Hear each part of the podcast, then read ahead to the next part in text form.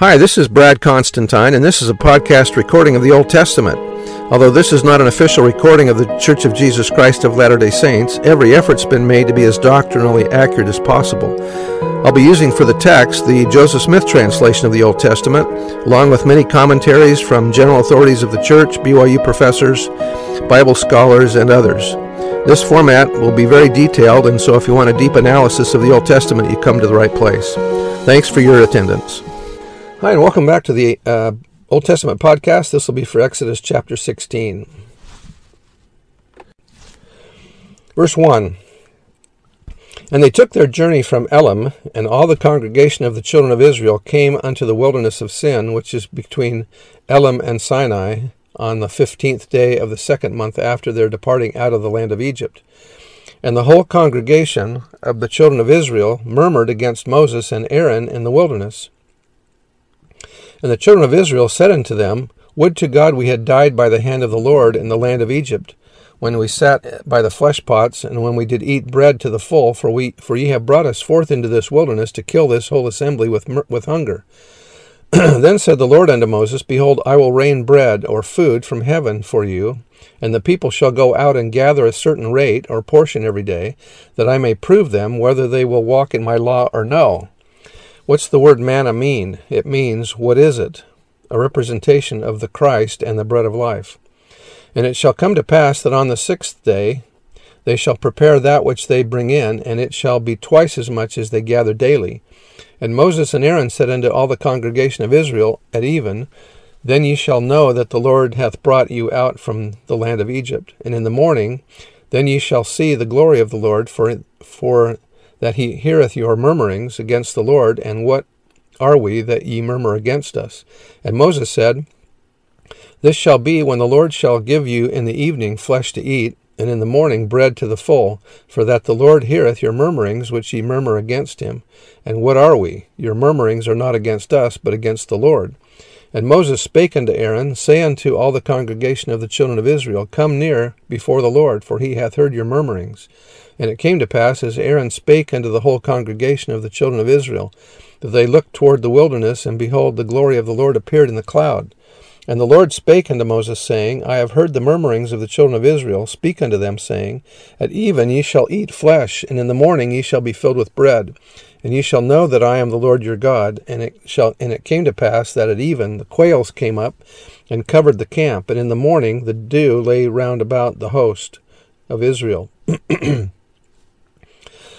During October, the dramatic miracle of the quails took place while about 640 destitute saints driven from Nauvoo by mob action were camping on the Iowa River bottoms. Now, this is an event of church history to show the similarity between the camp of Israel and the camp of Israel that, or the camp of the Latter-day Saints, that this experience happened to them too. On the 9th of October, flocks of quail, exhausted from a long flight, fell at the feet of the saints and were gathered for food. This morning we had a direct manifestation of the mercy and goodness of God in a miracle being performed in the camp. A large, or rather large, flocks of quail flew into the camp. Some fell on the wagons, some under, some on the breakfast tables. The boys and brethren ran about after them and caught them alive with their hands. Men who were not in the church marveled at the sight. The brethren and sisters praised God and glorified His name. That what was showered down upon the children of Israel in the wilderness is manifested unto us in our persecution.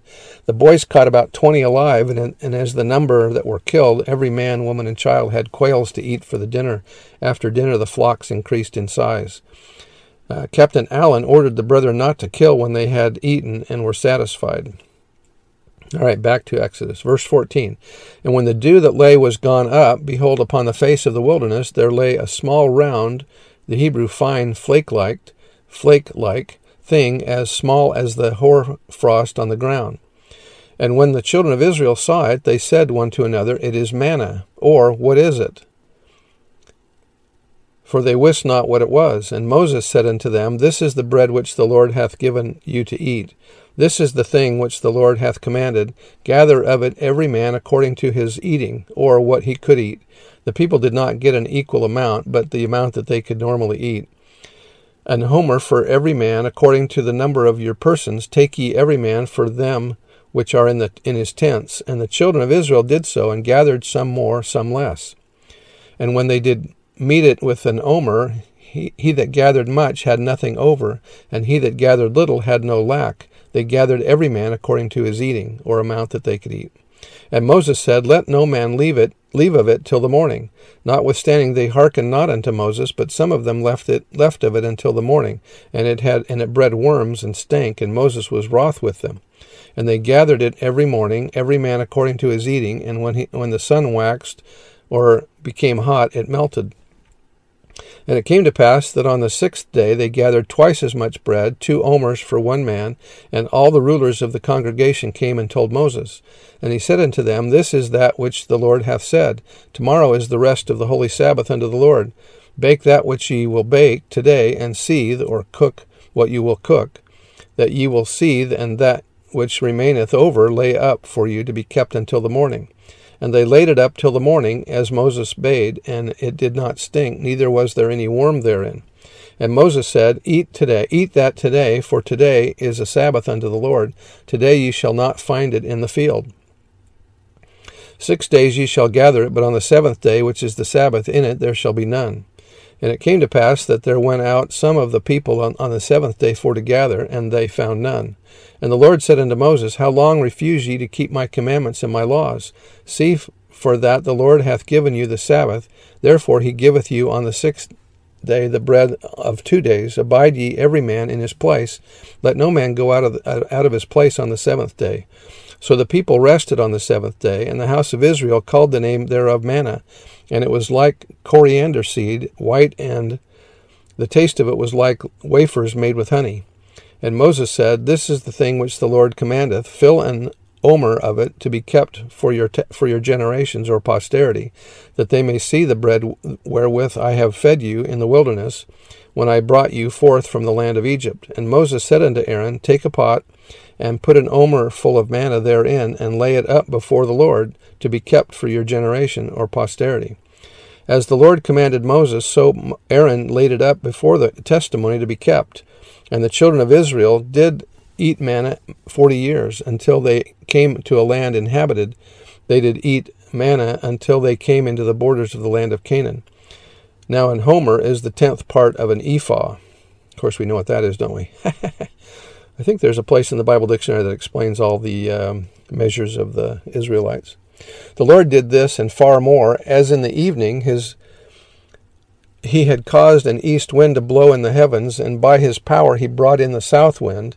He rained flesh also upon them as dust, and feathered fowls like as the sand of the sea. So in the morning, as the dew that had lain rose in white vapor and was carried towards the blue sky, there lay on the face of the ground a small round thing, as small as the hoarfrost. It was like coriander seed, white, and the taste of it was like wafers made with honey.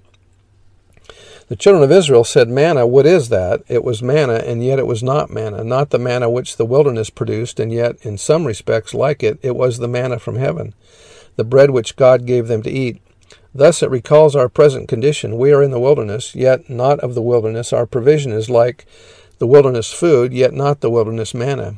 But above all, it is sent as directly from God. Such assuredly must have been the lessons which Israel was, and which we to this day are called to learn. The very resemblance of in some points of the natural to the heaven-sent manna would suggest a truth, but the difference between them was even greater and more patent than their likeness. On this point, let there be no mistake, Israel could never have confounded the heaven-sent with the natural manna. The latter is seen in but a few districts of the desert, and only at certain seasons, at most during 3 months. It is produced by the prick of an insect from the tamarisks. It is not the least like coriander seed, nor yet capable of being baked or seethed, and the largest produce for a whole year throughout the peninsula amounts to about 700 pounds, and would therefore not have sufficed to feed the host of Israel even one day, far less at all seasons and during all the years of their wanderings. And so, in measure, it is still with the provision of the believer. Even the daily bread by which our bodies are sustained, and for which we are taught to pray, is, as it were, manna sent us directly from heaven. Yet our provision looks to superficial observers as in so many respects like the ordinary manna, that they are apt to mistake it, and that even we ourselves in our belief, too, often forget the daily dispensation of our bread from heaven. There is yet another point in which the miraculous provision of the manna continued to Israel during all the 40 years of their wilderness journey resemble what God's provision to us is intended to be. The manna was so dispensed that he that gathered much had nothing over, and he that gathered little had no lack. They gathered every man according to his eating.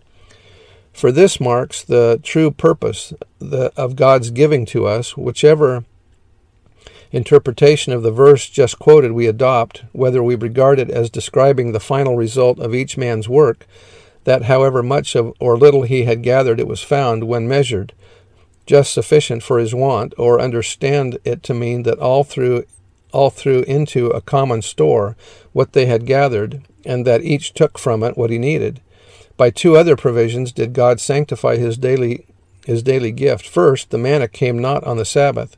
The labor of the previous day provided sufficient to supply the wants of God's day of holy rest. But on ordinary days, the labor of gathering the bread, which God sent, could not be dispensed with. What was kept from one day to the other only bred worms and stank. Not so on the Lord's day. This also was to them a statute and an ordinance of faith, that is, a principle of God's giving and a rule of their receiving. Secondly, an omer full of manna was to be laid up before Jehovah in a golden pot. Together with Aaron's rod that budded and the tables of the covenant, it was afterwards placed in the holiest of all, within the ark of the covenant, overshadowed by the cherubim of glory. Thus alike in the rain of bread from heaven, in the ordinance of its ingathering, and in the Sabbath law of its sanctified use, did God prove Israel, even as he now proves us, whether we will walk in his law or no. And again, that was by Alfred Edersheim. That's the end of the chapter. See you next time. Bye.